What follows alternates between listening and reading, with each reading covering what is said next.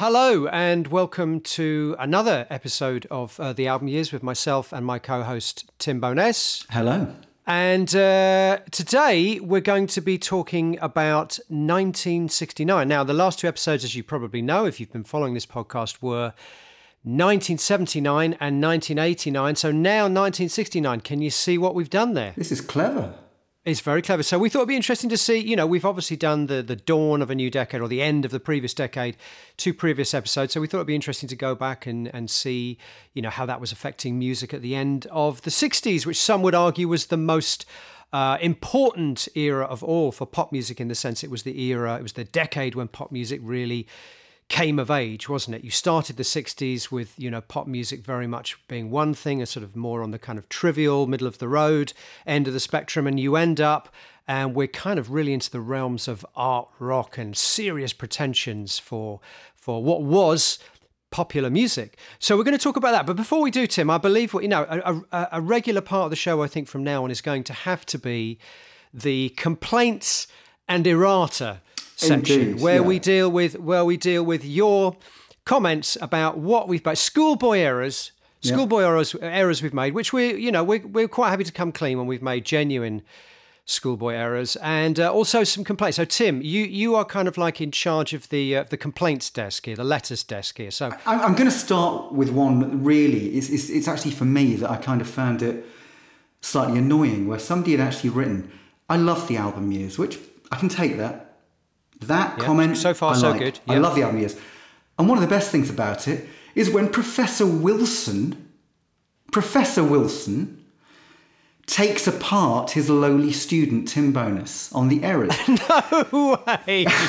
Oh, that's beautiful. And I'm thinking, that's beautiful. You know, yeah. Has this person actually heard the show? Because obviously we've equally been responsible for errors. And I'm afraid to say that this person is going to be saying, I love the album years, especially when Professor Bowness points out his lowly student Wilson's many, many, many errors.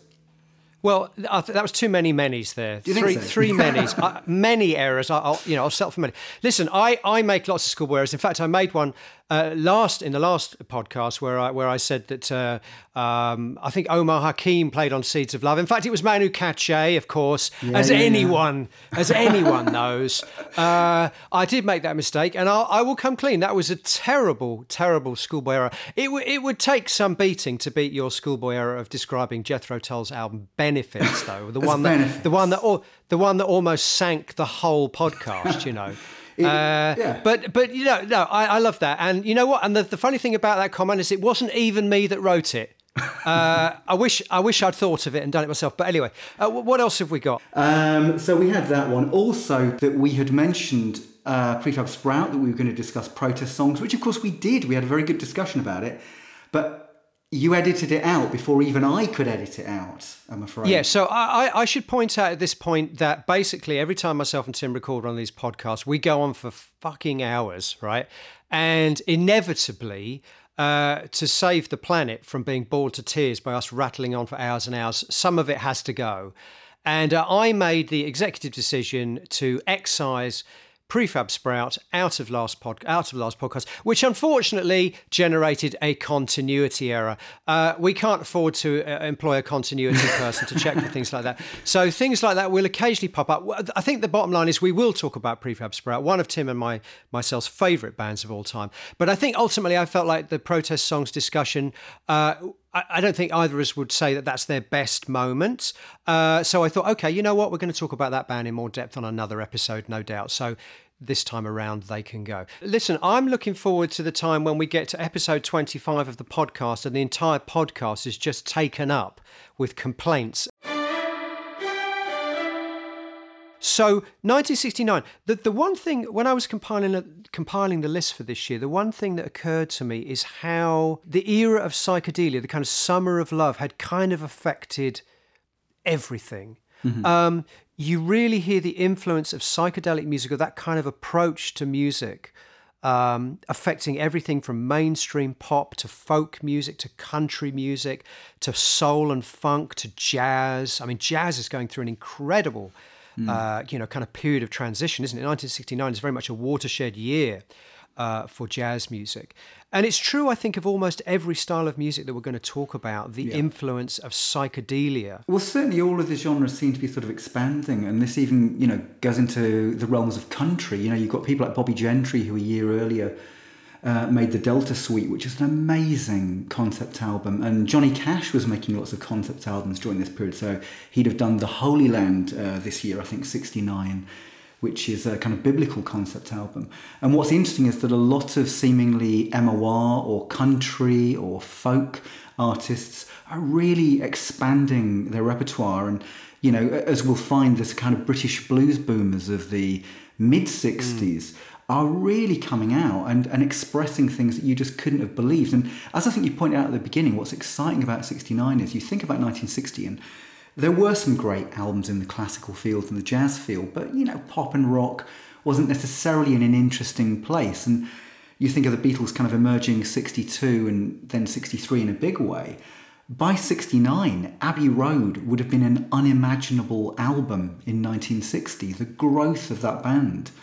And I think that's kind of interesting. It's not only the growth of the band, it's the growth of the arts during that era. There really does seem, as you've said, perhaps it is this psychedelic mind and sensory expansion, but something was happening. So maybe you kind of mentioned specifically the country thing. Maybe we should start with country music. What's interesting here is there are country artists that I guess have been inspired by what's going on in you know, rock and roll, but there's also things going in the other direction too. So you have artists like Bob Dylan making Nashville Skyline, which is kind of his first country record. I hope that's not a schoolboy error. I think it was his first sort of nod to you know, very obvious nod to country music. An album, of course, that has Johnny Cash on it as a guest. Yeah. And then you have a band like The Byrds, who made two albums this year, Dr. Byrds and Mr. Hyde and Ballad of Easy Rider, both great records. Actually, their big sort of breakthrough into country was the previous year with Sweetheart of the Rodeo. But it's interesting that there are these bands that are coming more from the sort of rock and folk tradition, moving towards country. And obviously you have The Band as well from Canada, who kind of make their definitive album, self-titled album this year. There's almost a yearning, isn't there? It seems to be getting back to your roots, particularly in America, a yearning to be getting back to some kind of notion of roots. Yeah. Yeah, what you point out is interesting, because it wasn't only The Byrds or Dylan. You had bands like Jefferson Airplane and Grateful Dead who were in some ways kind of retreating from that psychedelic experimentation of the 66, 67, 68 period. And of course, Grateful Dead are going to go on to do things like American Beauty and so on, which were much more stripped down and much more rootsy. And it is almost bands trying to find their roots. Although I kind of find it slightly more interesting slightly later, you know, I suppose in the early 70s, an album like Gene Clark, who obviously was in The Byrds, where he produces the kind of cosmic country, and Poco similarly do cosmic country, where they're kind of fusing conceptualism and psychedelia with this very rootsy, earthy quality. There's definitely, you know, the birth of you know, psychedelic country music here. You got an album by UFO by Jim Sullivan. Townes Van Zandt made a couple of records this year. Yes, yeah. But just flipping over to the other side, you know, if you like the kind of flip side of country, which is kind of folk music, it's also a very, very interesting year for folk, what people would come to know as folk rock.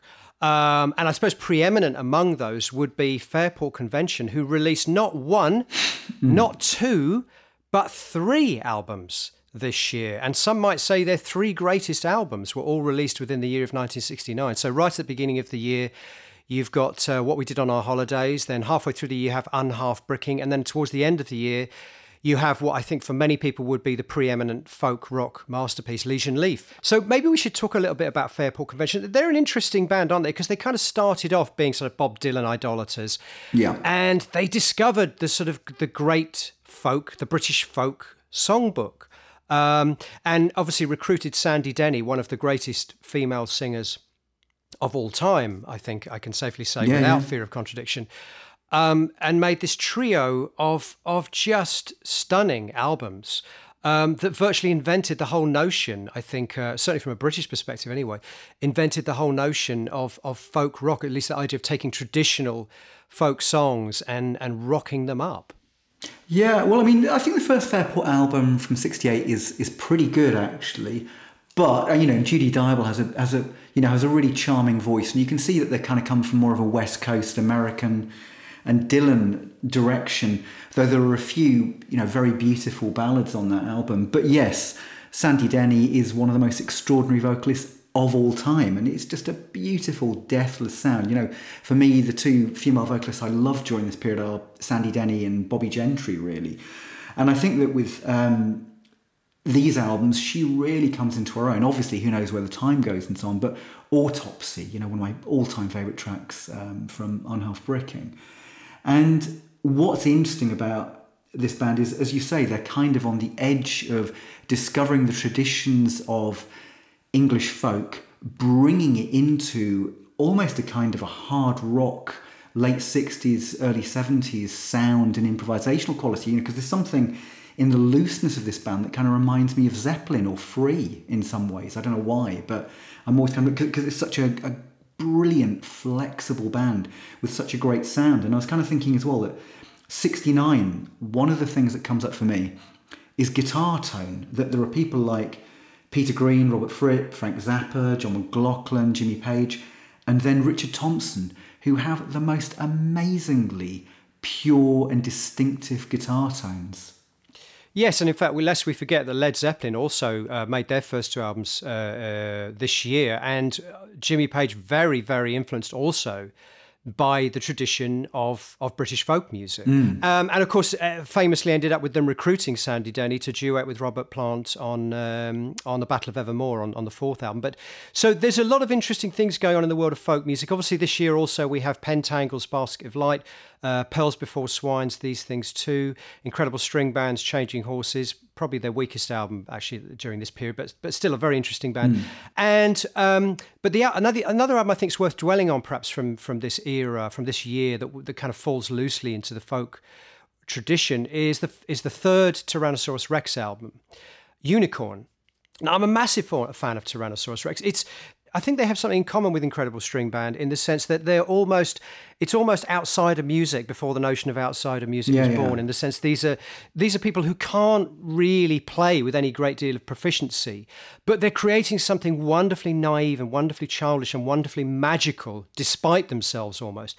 I mean, Mark Bolan's lyrics at this time is just gobbledygook of lines and words he's kind of cribbed from Tolkien and C.S. Lewis and put together in these very beautiful but completely meaningless, I should say, or at least it seems to me, playing this kind of very cheap acoustic guitar with a guy sitting next to him on bongos. But there's something so innocently magical and otherworldly about the sound of Tyrannosaurus Rex, isn't there? I absolutely agree. I think, you know, there's a kind of inspired amateurism about it. And I guess that it's Bolan's uniqueness. He has a great way with language, even if I don't understand what he's saying.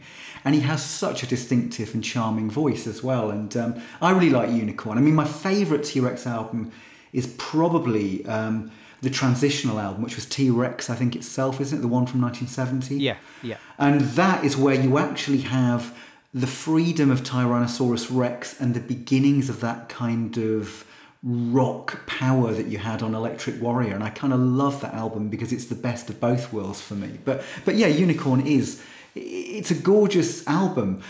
They all kind of blend into one to an extent, the Tyrannosaurus Rex albums for me, a bit like Incredible String Band, but a bit like that. I love them all. You know, when it's on, I'm completely transported. And it just seems to have, as you say, a kind of an innocence that's very specific to that era, really. Maybe I think we should sort of cut to the nub now, and let's talk about, you know, we talk about how psychedelic music is kind of influencing everything with country music and folk music. Let's kind of talk about, I think, what the natural, I think, you know, you could argue the most natural kind of successor to psychedelic music, and we've kind of touched on this before in previous episodes, is this notion of what progressive rock is going to become. So I've got this category here, which I call proto-progressive rock, because a lot of these bands weren't really making what you would consider to be, you know, your stereotypical progressive rock, if there is such a thing, during 1969. Sure. But there's a lot of bands like Pink Floyd, Caravan, Family, Yes, Jethro Tull, Procol Harum, Van der Graaf Generator, all making records this year. And lest we forget, right at the end of the year, what many people consider to be the first, perhaps the archetype of all progressive rock, King Crimson's first album, In the Court of the Crimson King, is released. Now, I don't want to talk about this album because I think a lot of people have talked about this album a lot, and it's kind of pseudo-canon, kind of, isn't it, really? But let's maybe talk about some of these other entries that these bands are making. And I think it's fair to say some of these bands are still finding their way. Yes, it's they're releasing their first album. So it's a lovely record, but it still has influences from West Coast music. They're covering things like Buffalo Springfield and the Byrds.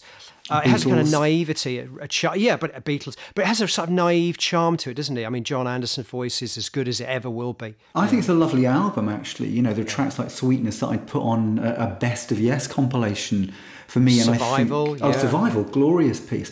And I think that the interesting thing about Yes during this period is that they do have a distinctive sound. You know, they've got an amazing bass player in Chris Squire and John Anderson, you know. So to have kind of Anderson, Bruford and Squire in your band alone, you've got this sound. And I always think Peter Banks is incredibly underrated. I think his playing on this album is superb. And one of my kind of theories with Yes, they kind of fit into my Academy of the Underrated in that if Yes had only made this album, I still think we'd be talking about it as this amazing British experimental West Coast proto-progressive album. Well, and it's interesting, there are a few bands this year that kind of did do what you're talking about. They really only made one or two albums and then they kind of broke up. And I wonder if some of these other bands like High Tide and East of Eden, who both made great records this year. I mean, High Tide's album, Sea Shanties, I mean, that's a really dark, nihilistic record. I mean, very much kind of, you know, preempts in a way what Van der Graaf Generator and King Crimson are going to do later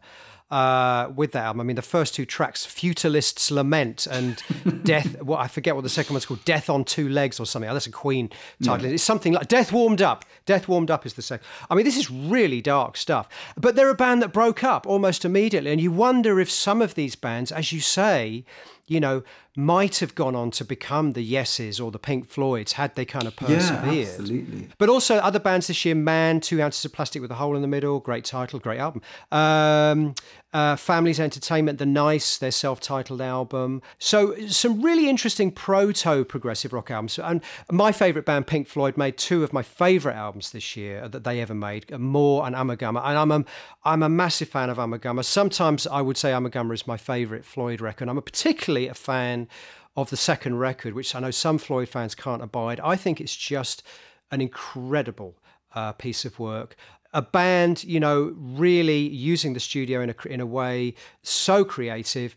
When I was 12 years old and I discovered this album, it blew my mind open. And, you know, and interesting, we talked about how the White Album, you know, how Revolution 9 was an example of introducing people that would never normally be introduced to the idea of music concrete, to that whole world of music concrete through Revolution 9. I think maybe for me, a similar thing happened when I heard Umagumma. I mean, that introduced me to the whole world of sort of tape manipulation, studio processing, serious experimental avant-garde music. It was a real gateway for me. Well, I think Floyd naturally kind of combined accessibility with experiment, and certainly on Umagumma and More, there are some of my favourite Floyd tracks. I mean, you know, I've always loved Grantchester Meadows. Cirrus Minor, I just think is magical piece. And you're right that, you know, they managed to make these kind of timeless singer-songwriter pieces, then experiment with tape loops and avant-garde electronic classical, and also they're a damn good psychedelic rock band, as the live sides of Umagumma suggest. Totally. I think the definitive version of Set the Controls for the Art of the Sun, and Careful With That Axe, Eugene, wonderful versions. So it's just a perfect kind of summation of what they were doing. Well, it's one of my favourite periods. I think that whole thing that, you know, I do like the Floyd debut, Piper at the Gates of Dawn, but actually Sourceful of Secrets through to Atom Heart Mother, where the band seemingly a transitional. My favourite period, yeah. Yeah, they're playing with so many possibilities. They're an utterly brilliant band. You know, personally, I might prefer, you know, the whole Dark Side of the Moon to the Wall, well, Final Cut possibly for me, is a beautiful run of perfectly crafted albums. But this period is so exciting. And so, as you said, you know, when you were 12, I think I was about probably a similar age when I discovered Pink Floyd, although it was Wish You Were Here was my entry point. But yeah, it was incredibly revealing of so many alternative worlds that I'd not discovered. I think kind of the flip side of proto-progressive rock is what I've called the sort of krautrock, the birth of krautrock and experimental rock as well this year. Although experimental rock's kind of been happening for a while now through artists like Zappa, obviously. But there's definitely, again, a bit of a watershed moment this year because we have a couple of Zappa's masterpieces, Uncle Meat and Hot Rats. And again, you know, Uncle Meat's another album, much like the second record of Umagumma, where he's combining the idea of the studio as a musical tool in itself with incredible musicianship, incredible chops as a composer, the tape manipulation, the use of vari-speed, backwards masking, all of those things going on in that record. And then Hot Rats, which again is an album that could easily have popped up in the jazz rock category here, because it's essentially a jazz rock album. But, you know, experimental rock's been around for a few years by virtue of people like Zappa. But here we also have now artists like Can coming on the scene with Monster Movie, another band from Germany, Amondoul 2, making their first album, Phallus Die. We have a very, very eccentric British album by a band called White Noise called An Electric Storm, which is essentially members of the BBC Radiophonic Workshop, helmed by a guy called David Voorhaus. This album is a really strange album. This has got that kind of BBC Radiophonic Workshop sort of sensibility, the sort of very kind of cerebral academic approach to cutting up tapes and creating sounds from nothing. But I think the album that we really should talk about and dwell on the most from this year, because it's just completely out there on its own. It's an album I've talked about many, many times over the years in interviews, is an album that still doesn't seem to obey any rules at all or make any sense at all on a superficial level, which is Trout Mask Replica by Captain Beefheart, an album you cannot not have an opinion on. You either love it or you hate it. Now, I have to say I've been through both phases. The first time I heard it, I hated it. I didn't understand it. It sounded like people messing about. And I gradually began to realise through my own curiosity of going back and kind of trying to decode what was going on in the music, I realised it's genius. Are you a fan of this album, Tim, Trout Mask Replica? It's original, it's poetic, it's controversial, it's disturbing, it's funny, it's brilliant. I can't say it's something I necessarily listen to for pleasure, although, you know, there are some Beefheart things that I do listen to for pleasure. I kind of liked when Beefheart collided with the new wave, some of his, Doc at the Radar Station, his sort of late 70s, early 80s albums, Ice Cream for Crow, I kind of connected with more than I did Trout Mask. I think the thing about Trout Mask Replica is it's completely hardcore. It's completely uncut. So I guess that's in a way why I'm saying it's very hard to feel ambivalent about it, although you're kind of suggesting to me you are kind of slightly ambivalent about it. I think it's almost impossible to be ambivalent about this album. It's so bizarre. It's so unwieldy. It's so strange. It's so alien to the ears of anyone that's been brought up on conventional pop music or conventional pentatonic blues music. It's such a shock to the system to hear Trout Mask Replica. I mean, yes, you can hear little bits of echoes of R&B, you know, Howlin' Wolf and people like that in Beefheart's delivery.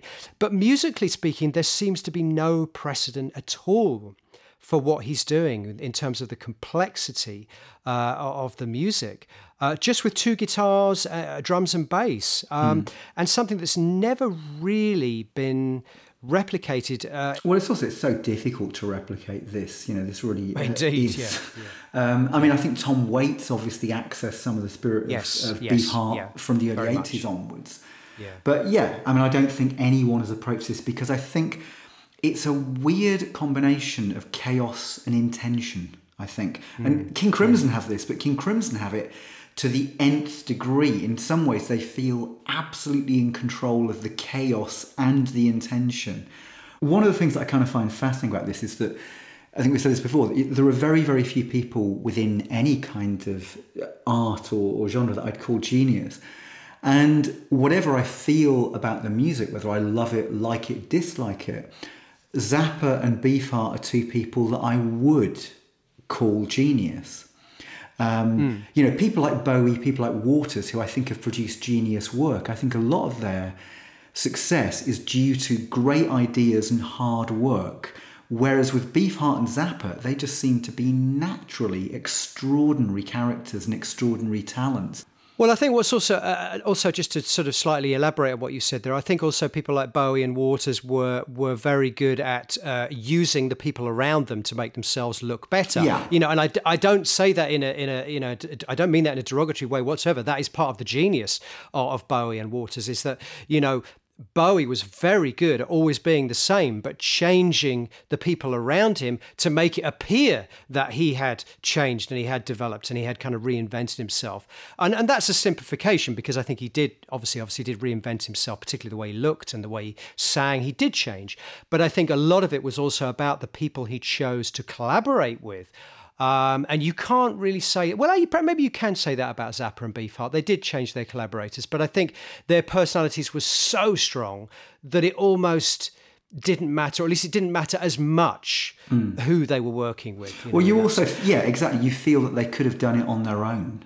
Maybe this is a good point, Tim, because, you know, you've kind of, I mean, I think you could quite easily describe Zappa and Beefheart as being in the same category that I was going to come on to now, which is a category I've called eccentrics, which is kind of people that don't really fit in to any of the other things, but they're just making this wonderfully kind of eccentric creative music. I'd actually put Bowie in here. Bowie's Space Oddity came out this year. I think we've talked about Bowie enough already. So other eccentrics we've got this year: Bonzo Dog Band made 2 albums this year, Tadpoles and Keynsham. I mean, they're really kind of, you know, very eccentric out on their own. It's a combining sort of music hall comedy with progressive rock and psychedelic rock, and so it's kind of a mixture of everything. Scott Walker made 3 and 4 this year. I mean, 2 pinnacles in his catalogue. Also, some other eccentrics this year, or not necessarily eccentrics, but outsiders. Love, Arthur Lee, For Sale, and Out There this year, two good albums. Donovan's Barabba Jaggle, not one of his best, but still some lovely pieces.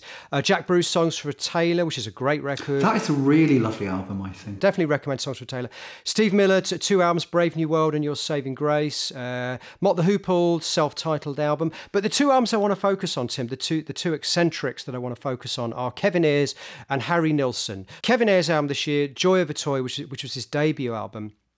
I think this is just one of, along with Piper at the Gates of Dawn, this is one of the definitive kind of psychedelic progressive pop records. Just wonderful songwriting. The arrangements are lovely. There's that kind of, again, something he has in common with Syd Barrett, that kind of interest in people like Edward Lear, almost childlike surrealism, like Alice in Wonderland surrealism going on in a lot of the lyrics. So you have song titles like Stop This Train Again Doing It, or Eleanor's Cake That Ate Her. It's almost stuff that's come from the nightmare aspect of the nursery. Yeah, I've always loved this album. I think what I like about it, again, is this kind of freewheeling combination of experimental ideas and plainly lovely melodies. And as you've pointed out, the arrangements on this are so unexpected. And you will get pieces that could sit alongside Nick Drake, but then you'll also get pieces that fly off into kind of wild jazz or psychedelic directions. And as you've pointed out, there is this kind of nursery innocence, this particular kind of English nursery innocence, which is also in the work of Syd Barrett and some of the early Floyd. I'm not sure he ever made anything better, though he made a lot of very, very good albums after this.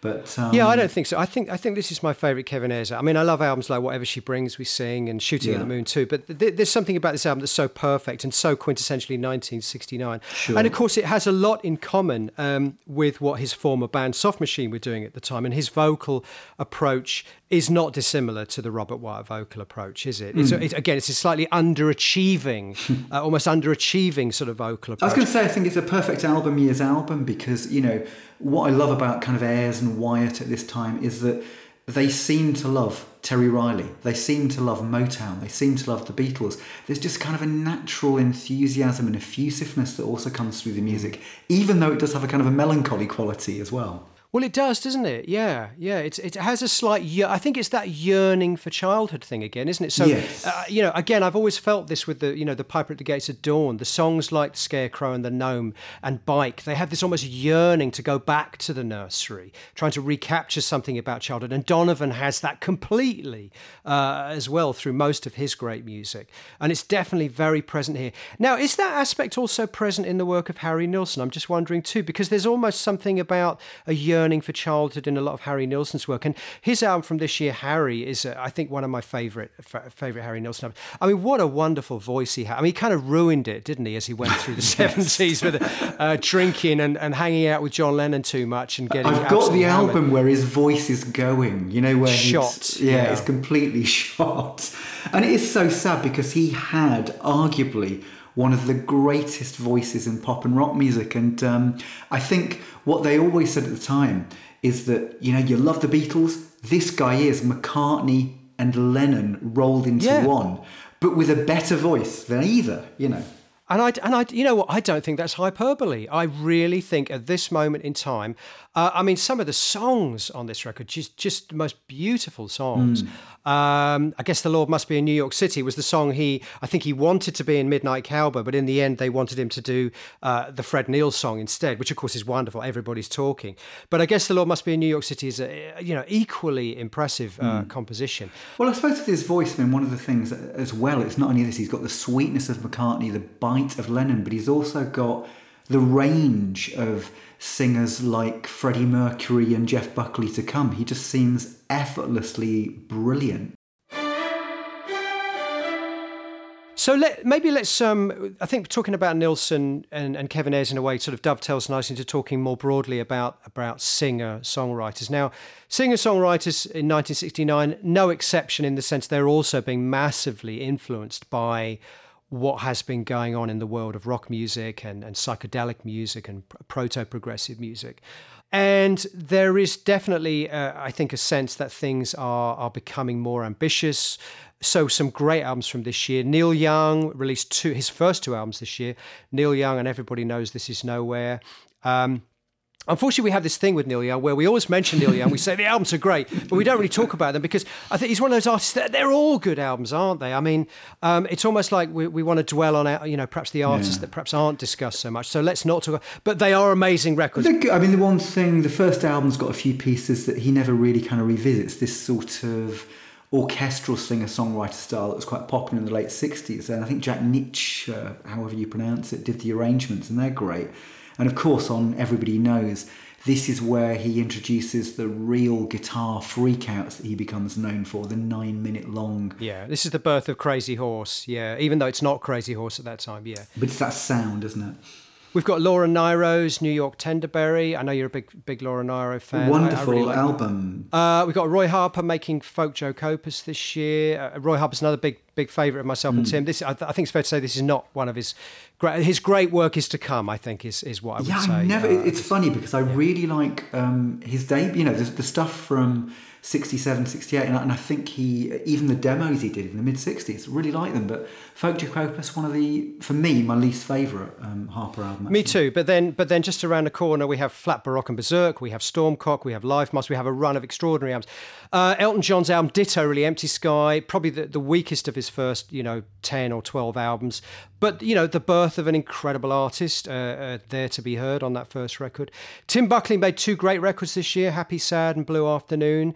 I can't remember if we talked about Tim Buckley before on the show, have we? We haven't. I mean, they're probably my two favourite Tim Buckley albums, really, and he's kind of doing what Joni Mitchell goes on to do in the late 70s, infusing singer-songwriter with jazz music, I suppose, on these two albums. And they possibly remain my two favourite Tim Buckley albums, although I would argue that Star Sailor is his most extraordinary album. But I agree with you. Happy Sad and Blue Afternoon are probably the most listenable, that's a horrible word, but probably the most listenable albums in the sense that they have a wonderful kind of open quality to them, sort of the freedom of jazz, but not the kind of histrionic aspects that he would go on to introduce on albums like Lorca, Star Sailor, Greetings from LA, which are sometimes a little bit hard to listen to. Here he's still got that sweetness to the songwriting sensibility. He's still got the sweetness in his voice.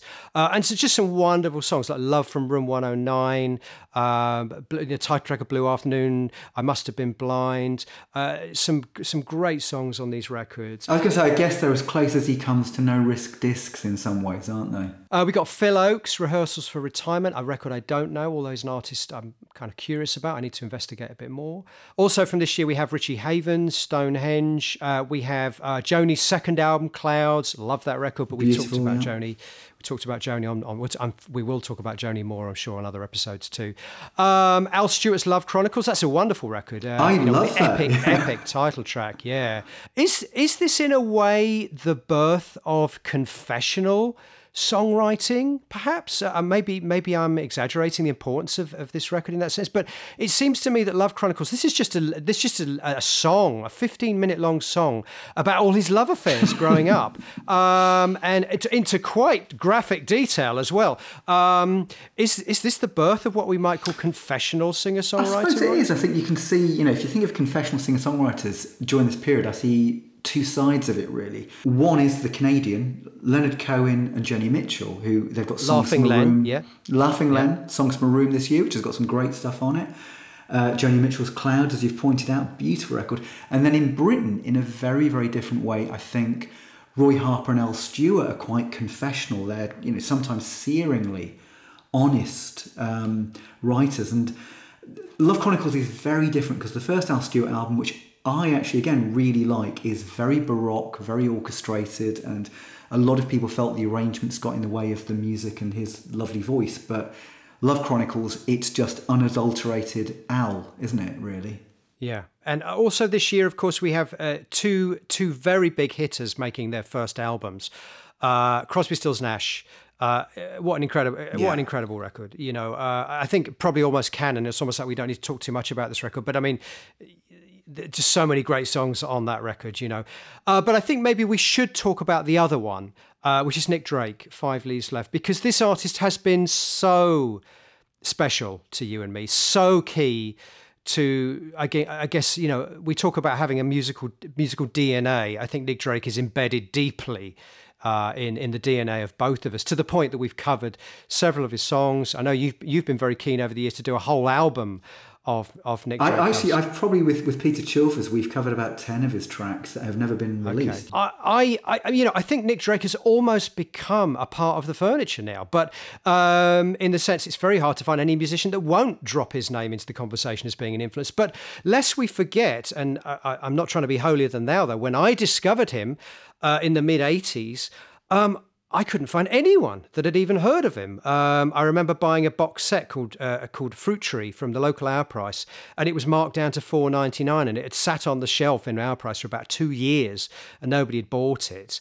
And I bought it one day, and I was just completely transported and mesmerised by the quality of the songwriting, the quality of his voice, the quality of his guitar playing. I mean, his whole approach to guitar playing, as I think any sort of acoustic guitar specialist will tell you, is just very, very elevated. He's very, very, very accomplished guitar player.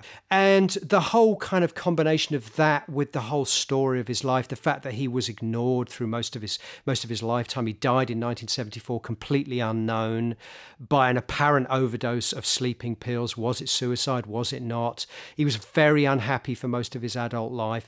And that quality, in much the same way, I think when we talk about Joy Division, it's very hard to divorce the Joy Division music from what you know about Ian Curtis. It's very hard to divorce the music of Nick Drake from what we know about him and his life, isn't it? And it stands apart in a way. I mean, on one level, it fits in with that whole kind of...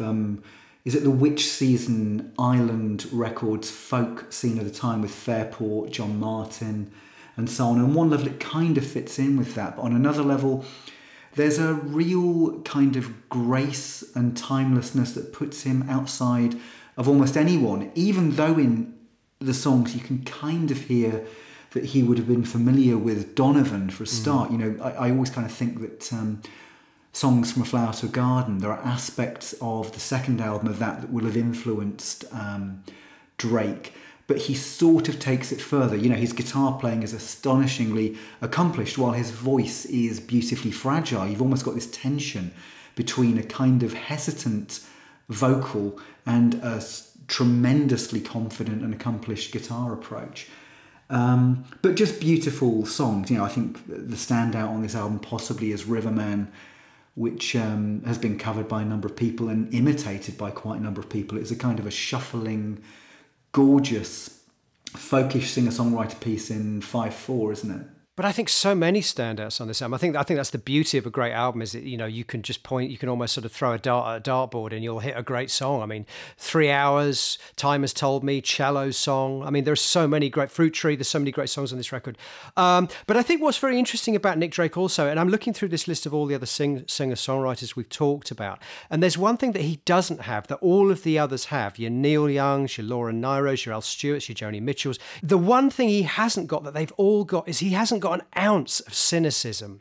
There's something about his music that is completely uncynical. It has the melancholy, but it's not cynical. It's not lashing out at the world in any way, is it?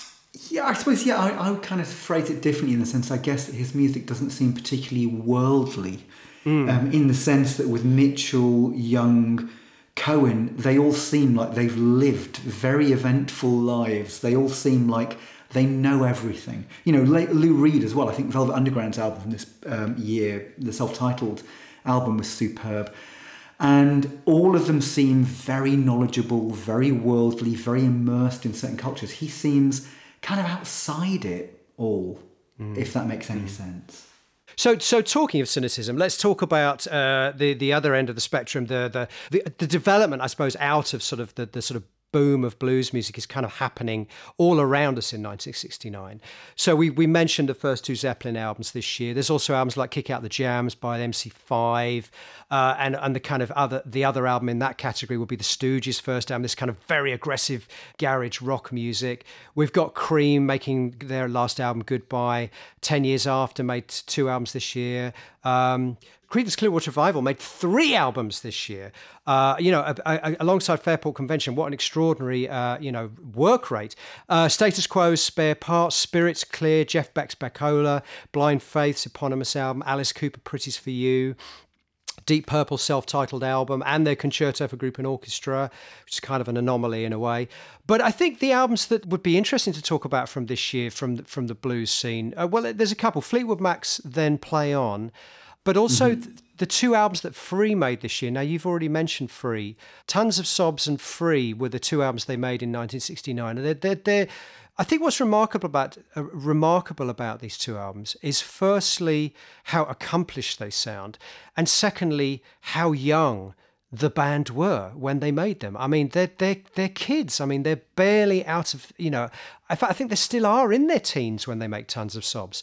Isn't Simon Kirke about 16 on the day? Something crazy like that. And yet they sound so accomplished. That first album, I think, is one of the great sort of progressive blues albums of all time. The second album, similarly so. I think Paul Kossoff at this stage, arguably, is ahead of Jimmy Page in what he's doing with his instrument in terms of tonally and the way he makes his instrument speak in a kind of emotional way to the listener. It's extraordinary for someone that's 19 or 20 years old, something crazy like that. Yeah. Well, I mean, it's interesting, isn't it? Because obviously Free were huge, but when you're talking about 69, Zeppelin did their first 2 albums, and they are great albums, in particularly for me, the first one. But Free are as good. But Free were not successful until later on. These two albums were not successful. I think that's worth pointing out. Whereas the Zeppelin ones were instantly massive records. Yeah. And that's kind of peculiar. They didn't really capture the public imagination, even though, of course, they had the huge hit with All Right Now a couple of years later and greater success. They seemed to sort of fall apart, whereas Zeppelin seemed to become invincible as the years went on. Free, there was something quite fragile about them. And on these early albums, you're right, it's kind of coming out of that British blues boom. It's anticipating the hard rock of the 70s, but it's also got little bits of that English folk influence that you can hear in Traffic, Fairport Convention, you name it, that's also in the mix. Which is also true, isn't it, of Fleetwood Mac's Then Play On? I think there's as much of an influence from folk music and classical music and chamber classical music, on that album, which essentially, again, coming from a blues, quote-unquote, band. And Peter Green, again, a very troubled soul, like Paul Kossoff, very troubled soul. And a lot of that sort of sadness and melancholy permeates the songs, doesn't it? Songs like Oh Well and Man of the World are just kind of imbued with that kind of world-weary, just that kind of just get me out of here quality. But also the Danny Kawan, his stuff, Although the Sun is Shining, when you say, I mean, he's a great melodicist as well, you know, fantastic melodies. He almost kind of has a sort of bluesy Baccarat quality for me, actually, Danny Kawan, during this period. But it's funny, isn't it? That sadness also seems to permeate his songs too. I mean, it also seems to have been quite a troubled. So it's Fleetwood Mac, a band that seemed to be cursed to have these very troubled musicians pass through their ranks. But it obviously has given the music something really special that we can all enjoy at the expense of these troubled really musicians with their demons, to say the least. But that's another wonderful album, isn't it? Then playing it on. Is, and it covers a lot of ground. You know, as you say, it covers that kind of slightly pastoral English folk element. It almost has aspects of M.O.R. Bacharach in some of Kawan's melodies. It has really raw experimental blues, proto-hard rock. Lots of things are in there, and it seems very natural. You know, again, it's one of those albums where they're kind of putting it together for the joy of putting music together, and it's the blues coming apart in delightful ways. Dave Gilmour's tone you can sort of hear in Peter Green at times, can't you?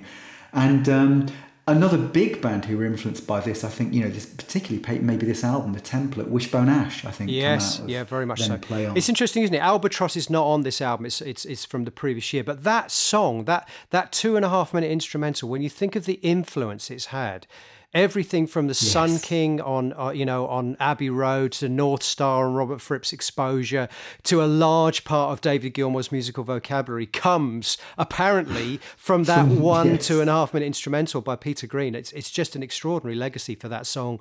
It is a beautiful song, stunning. Yeah. Well, they try it, don't they, on this album? Then Play On, the very last track before the beginning, which is a Peter Green instrumental, is a bit like Albatross 2. It's almost like they're doing it. You know? It's interesting. You use the word natural, though, Tim. I think one thing I love about Fleetwood Mac is how natural the voices are, which you can't say, you listen to Free. I mean, Paul Rodgers has got an amazing voice, but it's not a natural voice, is it? Robert Plant, similarly, they're obviously very much quote unquote professional singers.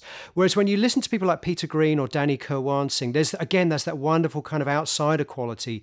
These are just sort of regular guys that have stepped up to the microphone to sort of pour out their woes to you. And it just feels very natural and very uncontrived. And I think that's a quality that I really love about this album, Then Play On. Absolutely. And also when they do go back to their roots, when they've got that kind of 30s Robert Johnson blues sound, there's something surprisingly authentic about it. And when you consider that these are middle-class kids from London, relatively young, and yet they seem to, as you said, kind of display this pain and emotion. Let's just have a quick run through what's going on in the world of the more mainstream, the more established artists this year. Obviously, with the Beatles, Abbey Road, we can't fail to mention that. A great record. I don't think we need to talk about it anymore. The Who, Make Tommy.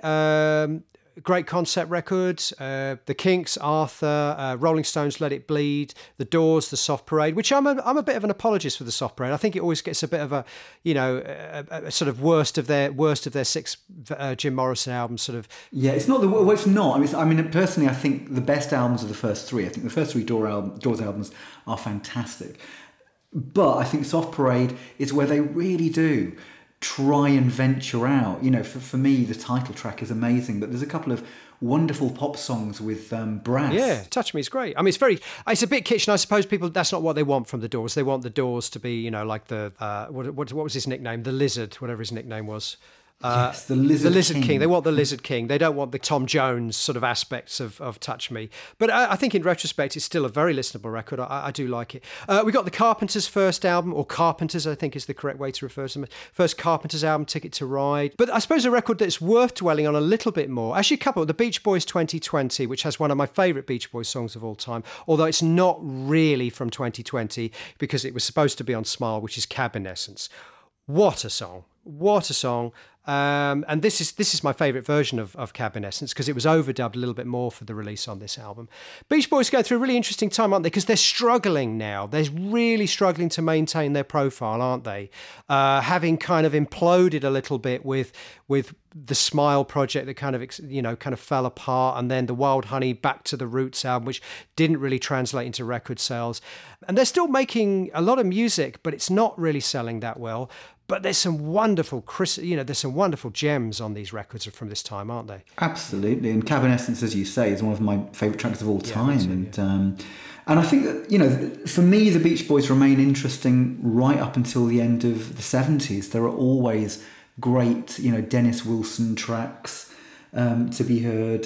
There's always something happening in their music, and it's such a shame that this got neglected at the time. And great albums like Holland got neglected as well, but I suppose Surf's Up is the one where it kind of comes together for the band, artistically and also in terms of public awareness. And again, great album, I think. A good album, but I still prefer 2020. There's something still about it that's got that kind of they're making it in their bedroom quality, which I love on yeah. Wild Honey and the previous album Friends as well has got that. The sound of that sort of very bedroomy or school classroom upright piano, which is kind of the bedrock of a lot of the Beach Boys music around this time. I love that. But the other album that's worth talking about here, Tim, I think is Bee Gees, Odessa. What a mad record. A double concept record in a red velvet box about something I'm not quite sure. But the music, I mean, it's all over the place, isn't it? I suppose it's got that kind of post-Beatles psychedelic quality to it again, hasn't it? Yeah, I mean, definitely. You know, the Bee Gees' late 60s work is indebted to the Beatles, and they, you know, perhaps aren't as great as the Beatles, but they write some amazing songs. And they, again, a bit like Harry Nilsson, managed to combine the bite of Lennon with the melodic and beautiful qualities of McCartney. And, you know, there are some wonderful short songs on this, but overall it's quite a balmy concert with some extreme arrangements, and as was par for the course for the Bee Gees around this time, some rather peculiar song titles as well, I think. Yeah, so I mean, they're really, this is their great art rock statement that unfortunately for them wasn't successful, and I think it kind of sent them running in the opposite direction in a way. They ran away in a sense from ever being this ambitious again. And it's a shame in a way, because I think they could have perhaps been, if these are the kind of albums that their reputation rested on, I think they maybe could have been taken a lot more seriously than they are to this day. I think, you know, people kind of respect the Bee Gees, don't they? I think for a lot of people, the Bee Gees will always be defined by that kind of 1977 disco, Saturday Night Fever, singing in falsetto thing, which I adore. But it's a shame in a way that albums like Odessa might be overlooked because of that, because this is as ambitious as anything anyone is doing at this time, isn't it? Really? Yeah, agreed. And then they'll also have these little miniature songs. You know, I Laugh in Your Face, beautiful melody. You know, they are really kind of gifted. And I guess you're right. It's that sort of, you know, like Berlin for Lou Reed. It's the album that maybe they put an awful lot into. And it was the wrong album for the time, because it was kind of overblown. The packaging was overblown. Some of the arrangements are fairly extreme. And of course, you know, we know that in the 70s, bands like Electric Light Orchestra are going to have great success with similarly overblown combinations of pop and chamber classical. But I don't know, maybe because, as we were saying earlier in the programme, that a lot of bands, whether it's Fairport Convention, whether it's Grateful Dead, are returning to the roots.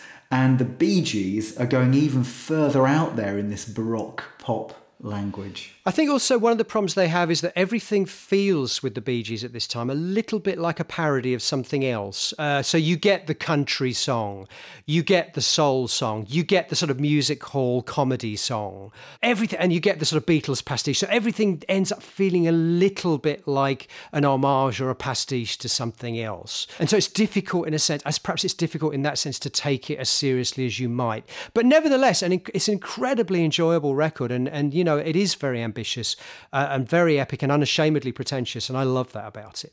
Yeah, and I think the one thing again I like about the Bee Gees from this kind of period, and they still had it, you know, really right up to their disco era, there's a real sadness and yearning quality in even quite a lot of their singles. So we mentioned soul there in relation to the Bee Gees album. Let's talk about what's going on in the world of soul and funk, because again, no exception. Soul and funk music, black music, is being very much influenced by psychedelia and more progressive thinking in terms of what you can do with the art, with the format of the album. So we have Roberta Flack's incredible debut album, First Take, with the very famous song, The First Time Ever I Saw Your Face. We have Sly and the Family Stone's classic psych funk record, Stand. We have Aretha Franklin's Soul 69. We have James Brown's Say It Loud, I'm Black and I'm Proud. But the album I want to talk about the most, which again I think is a very important album for both of us, not least because we sampled a big chunk of this record for one of our favourite No Man records, Isaac Hayes, Hot Buttered Soul. The debut Isaac Hayes album. Here he really created his own sound right from the off, didn't he? I mean, what you'd say about this album, Tim?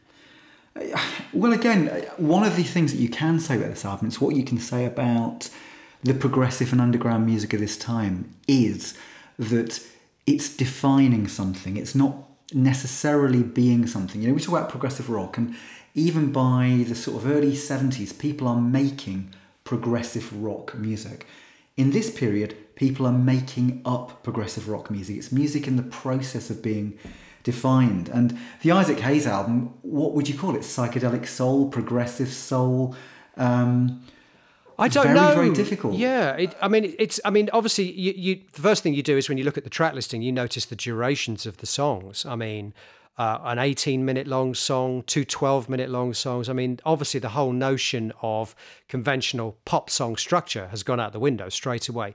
And it's interesting, you see this trend the next few years in funk and soul music. You see this trend a lot. I mean, you look at bands like The Temptations, frequently 11, 12-minute long songs would start to pop up on their albums.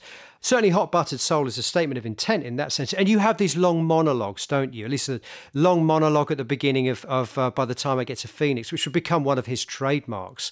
Wouldn't it? So it's kind of drawing you in a sense, over a period of minutes. I was about to say, yeah, it's the birth of Barry White here as well, isn't it? Barry White has obviously heard Isaac Hayes and made, commercial gold out of Isaac Hayes' experiments in a way. And, the Barry White stuff is great as well. But these tracks, yeah, they just breathe. And there's a tremendous sense of groove throughout, beautiful arrangements, and kind of reminds me as well, I think, Serge Gainsbourg, when you listen to things like Melody Nelson. But it's also got that psychedelia aspect to it as well, some of the guitar sounds, the kind of fuzz-tone guitars.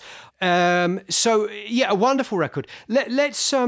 So I think the last category really that I want to talk about is what's going on in the world of jazz and jazz rock. Now, again, like I said at the beginning of the show, it's almost impossible to talk about any of these genres without referring back to the influence that psychedelic and progressive music is having and rock music is having on every scene, and jazz is no exception. This is a kind of a watershed year really for the fusion of jazz and rock music. And what's interesting is you have different artists coming from both directions but arriving at the same point or similar points. So we talked about Soft Machine kind of going in a jazz rock direction. We also have Santana making their first album this year. We have Chicago making their first album this year, still called Chicago Transit Authority. And these are artists that have obviously come from the tradition of rock and R&B music, but they're making jazz rock.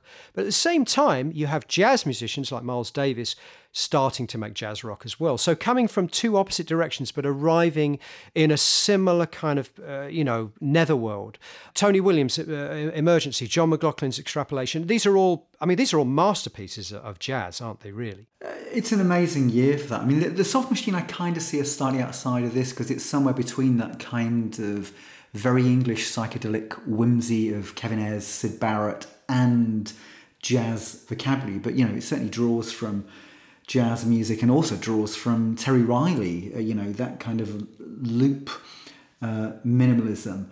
But yeah, it's a really exciting year. I mean, one of my favourite Miles Davis albums, In a Silent Way, which of course is typified by John McLaughlin's beautiful guitar tone and this almost meditative rock jazz. And, one of my favourite albums of all time, certainly one of my favourite Miles Davis albums. And as you say, Tony Williams' Emergency, the Lifetime album, is really very, very good, isn't it? Also John McLaughlin on guitar And we have John McLaughlin's extrapolation. Yeah. I mean, what's interesting is he's also got that kind of Peter Green aspect to his tone, hasn't he? Again, and in fact, you can hear the influence McLaughlin had on Fripp, no question. In fact, Robert will admit it. In fact, he told me once that he had to stop listening to Mahavishnu Orchestra because he felt they were having too much influence on King Crimson. This is around the time of Larks, Tongues, and Aspic because they toured together. But John McLaughlin, I mean, it's just he's present on all three of these records, isn't he?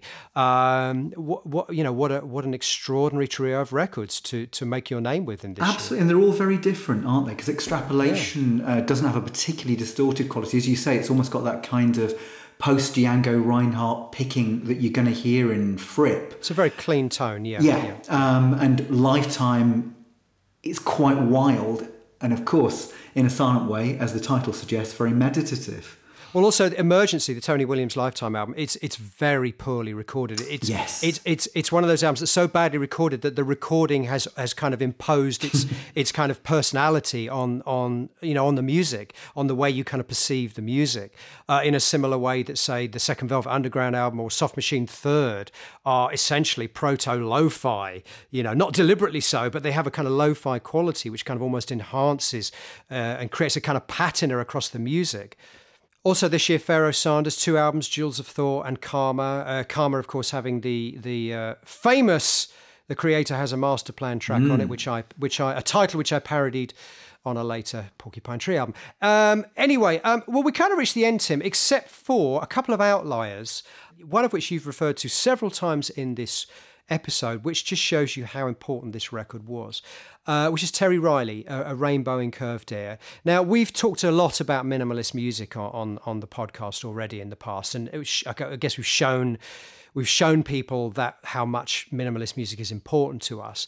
But I think we've also made fair points when we've talked about it, how influential it has been on the rock canon and the pop canon, because it does pop up all over the place, doesn't it? And this album, I mean, not only was it influential in the sense it gave its name to a band who formed in this year called Curved Air, it's the kind of use of repetitive textures and the use of echoplex is clearly heard in the music of artists like Soft Machine and Kevin Ayers, as you've pointed out. It's a very important record, isn't it, in that sense? It's a record that kind of bridged the divide between serious composition and the world of popular music in a way that perhaps had never been done before this time. I think you're right, but in some ways I think he peaked too early, because I think at the time he had a massive impact on period pop, period rock. The album became quite iconic, but I think partly because it was packaged in a rock way and partly because of his image, which was quite hippie. In retrospect, he's not seen as important as those that came after him, from Steve Reich to Philip Glass to John Adams to John Luther Adams. There are a lot of minimalist composers who maybe have a more serious reputation because they're not necessarily tarnished. And of course, Terry Riley did an album with John Cale, again, linking it to Velvets and other things. It's a lovely album. You have the title track and then you have Poppy No Good, where he's using a delayed saxophone throughout it. And, you can hear how somebody like Basinski was probably very influenced by this as well, But also, I think that first side, the title track. I mean, it's difficult to imagine Tubular Bells existing without, A Rainbow and Curved Air having been a precedent, isn't it? So its influence, it's definitely influential. Certainly for the next few years, this is an extremely influential record, and the whole notion of repetitive using echoplex to create repeating patterns and polyrhythms, playing against yourself in that sense. So on side one he's playing the organ against himself, and on side two he's playing the saxophone against himself. But I suppose it's the idea that this is an album released on a rock label, CBS, marketed as a rock album, and using an electronic instrument, the electronic organ, really creates that kind of bridge between the two different worlds. I still think it's an amazing record. I don't think this record is dated in a moment. No, I love it. I think it's unfairly overlooked, really. And on that first side, you can definitely hear aspects of Philip Glass's sound, in particular with the use of the electric organ. Yeah, I mean, I always think when I hear In C, which is another of Terry Riley's important pieces from this era, that you've got Steve Reich's career in a nutshell in that piece, everything Steve Reich did, Terry Riley kind of did, in In C. I'm not saying Steve Reich didn't do extraordinary things. He did, and arguably he did it much better, and he took it much further. But Terry Riley, as you say, kind of slightly overlooked figure in the history of minimalist music, in the sense that he in a sense, he really started a lot of these techniques off. So a couple of outliers, I think, worth mentioning. Frank Sinatra's A Man Alone. I love this record. One of Frank's most melancholy albums. Great album. Songs of Rod McEwen, great album. John Barry's great soundtrack to Midnight Cowboy, of course, including the Harry Nilsson version of Everybody's Talking, but also the main theme, which people will instantly recognise. On Her Majesty's Secret Service is also good, which does kind of involve psychedelic rock and synths and so on. It's one of the first experimental Bond soundtracks in that respect. Karlheinz Stockhausen's Hymnen came out this year. I'm a big Stockhausen fan. This is one of his electronic compositions, created entirely from recycling the sound of national anthems from all over the world. There you go, folks. I bet you're all rushing to listen to that now, aren't you? That's it, Tim. Well, I think we crammed in an extraordinary number of albums into a very short period of time there. So traditionally, we always, at this point in the show, we try to pick our favourite albums, and also the ones that we feel were the most... perhaps influential in the longer term, most forward-looking perhaps in that respect. What would you go for, Tim? I mean, with favourite, it is almost impossible. There are so many albums from this year. Five Leaves Left, A Rainbow in Curved Air. Come on, I'm giving you some clues here. Oh, 5 Leaves Left. I say it with a heavy heart. With a heavy heart. It's a lazy choice. It's a lazy choice. 5 Leaves Left. Listeners, that is a lazy choice. That's a lazy choice. I love it, though. No, I do too. It's an understandable one. Okay, Nick Drake, 5 Leaves Left. I'm going to go for influential here. I've got three. I'm going to go for Terry Riley, because you can hear minimalism and rock, all sorts of things there. In the Court of the Crimson King arguably sets the blueprint for what becomes progressive rock. And then I think Abbey Road, because I think especially on the second side of Abbey Road, and also their use of synthesizers on that album, you hear what is going to be mid-1970s British pop. Electric Light Orchestra, 10cc, Pilot. It's kind of all there in Abbey Road. It's an incredibly forward-sounding album, I think. Okay. You know what? I don't think I can disagree with any of your choices there. So I'm going to be really lazy and just say I agree with Tim on the most influential and forward-looking. I mean that makes perfect sense to me. Absolutely makes perfect sense. And I love Hot Rats, actually. Hot Rats is one of my favourites from that year. I mean, you can argue that there are other albums that have had big influence. I mean, you know, the first Roberta Flack album, First Take. I mean, you can hear so much of what's going to come out of the mid '70s. You know, the sort of soul singer-songwriter tradition really. Comes from that record. Similarly, Isaac Hayes, there's so many records that you can point to as being influential. You know, the whole influence of country music coming through for the first time on, you know, an album like The Band, the self-titled Band album, so influential, you know, on so much West Coast music to come. But anyway, let's not get bogged down in that. My favourite albums of the year. Yeah, it's tough. I mean, Floyd's Amalgama has been so important to me. Over the years, it's in my DNA. As that band is in my DNA, it's in my DNA.